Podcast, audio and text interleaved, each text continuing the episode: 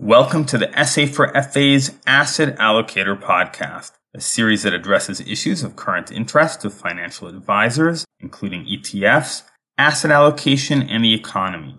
I'm your host, Gil Weinrich of Seeking Alpha, and today I wanted to share my thoughts on an investment I made Wednesday as part of the formation of a protective bear market portfolio. We'll get to that in a moment, but first, this word on behalf of our sponsor, Nationwide.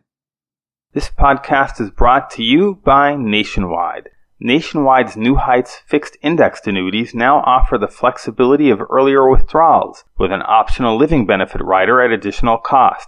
Learn more at nationwidenewheights.com. My Tuesday podcast focused on themes for the coming decade. I expect to see inflation, outperformance of gold, and underperformance by stocks.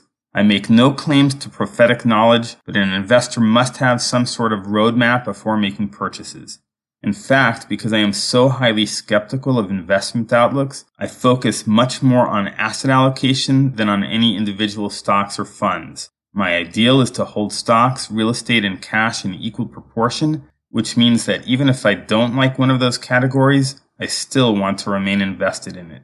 The category I least like for the coming decade is stocks. Though, as I noted in Tuesday's podcast, I stated a preference for consumer staples, and within consumer staples, I thought that alcoholic beverages will do especially well in the coming decade. So on Wednesday, I decided to go shopping, and I wanted to share with you my runners up and then the new investments I have made with the following disclosure. I'm not a professional. I've made plenty of mistakes before. These are just the rantings of an amateur, but if it amuses you, keep on listening.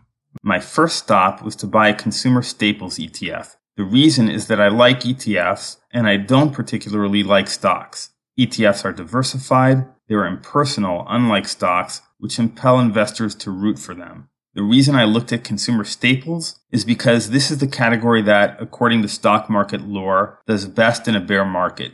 The rationale is that these are products people can't or won't do without, even when they're forced to spend less. For example, people tend to buy food, drinks, and hygiene products no matter what.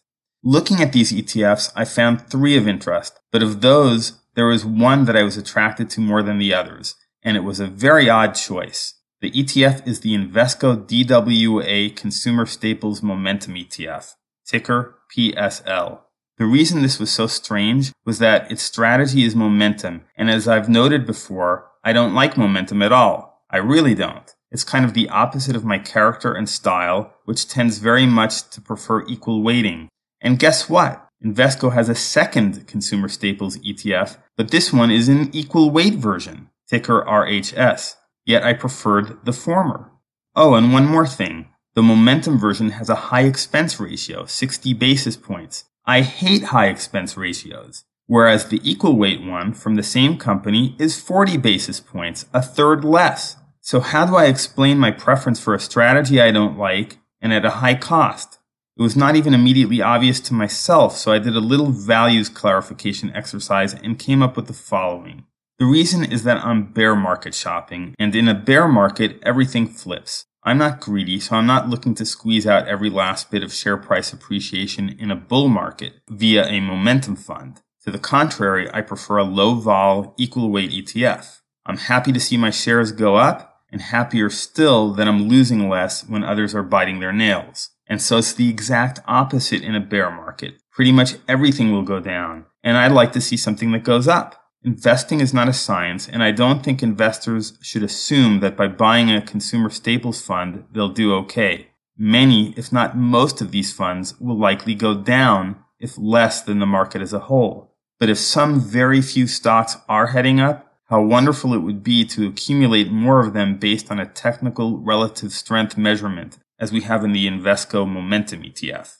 Consequently, that is the ETF I think I'd buy if I were going to buy a consumer staples ETF. However, I made a different decision, which is stranger still. I decided to buy a stock instead. I really don't like individual stocks though. What's going on here? Well, partially I'm just following the same logic to its furthest degree Just as I eschew a momentum strategy and individual stocks in a bull market, I find myself open to them in a bear market. And the reason I'm open to individual stocks in preparation for a bear market is that I happen to have an opinion as to what will perform well in the coming market. As I noted in Tuesday's podcast, I think alcoholic beverages will do well. Now, I could be wrong about this. This is not something I can prove, but investing is both art and science, and I'm going with my instincts here. For just a bit of context, there was a period of time in the last US presidential election where the British bookies gave Hillary Clinton 90% odds of winning, where her opponent was seen as completely flailing, with little funding and poor poll results at that time.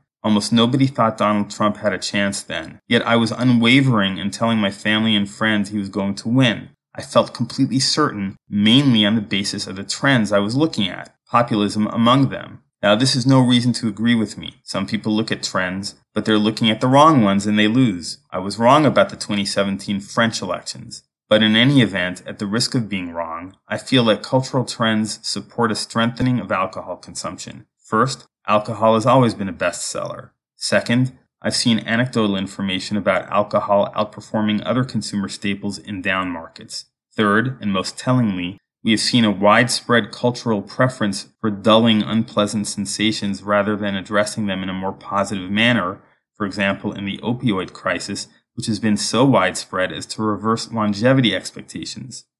Fourth, alcohol is legal and cheap, and in most cases, a relatively harmless form of comfort.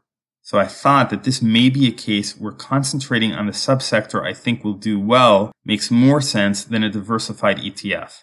I decided to buy Molson Coors Brewing Company, ticker TAP, TAP. For one reason, I prefer a low alcoholic recreational product over a more abusable product with high alcohol content. There were several interesting candidates. My runner up was Anheuser-Busch InBev, ticker BUD, mainly because it is a $185 billion behemoth that will surely find a way to increase sales. However, the value lover in me couldn't resist Molson Coors. It is ridiculously cheaper than all of its peers and outright cheap by any standard, which is remarkable for this time period 10 years into a bull market. Its PE is under 12, and at a time when income is hard to come by, here we have a quality stock offering a remarkably high yield of 4.35%.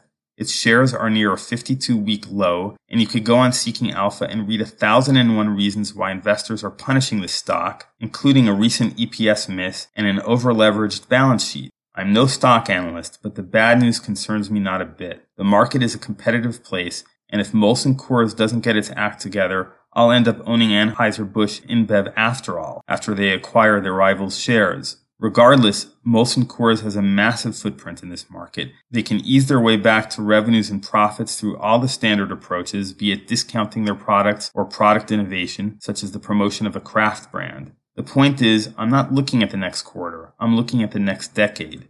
Final thought. Just as consumers should drink responsibly, avoiding drinking and driving, for example, so too should investors invest responsibly, which in my book means determining whether an investment meets your objectives and through ownership of a diversified portfolio. No one investment will make me or break me because of my diversified approach.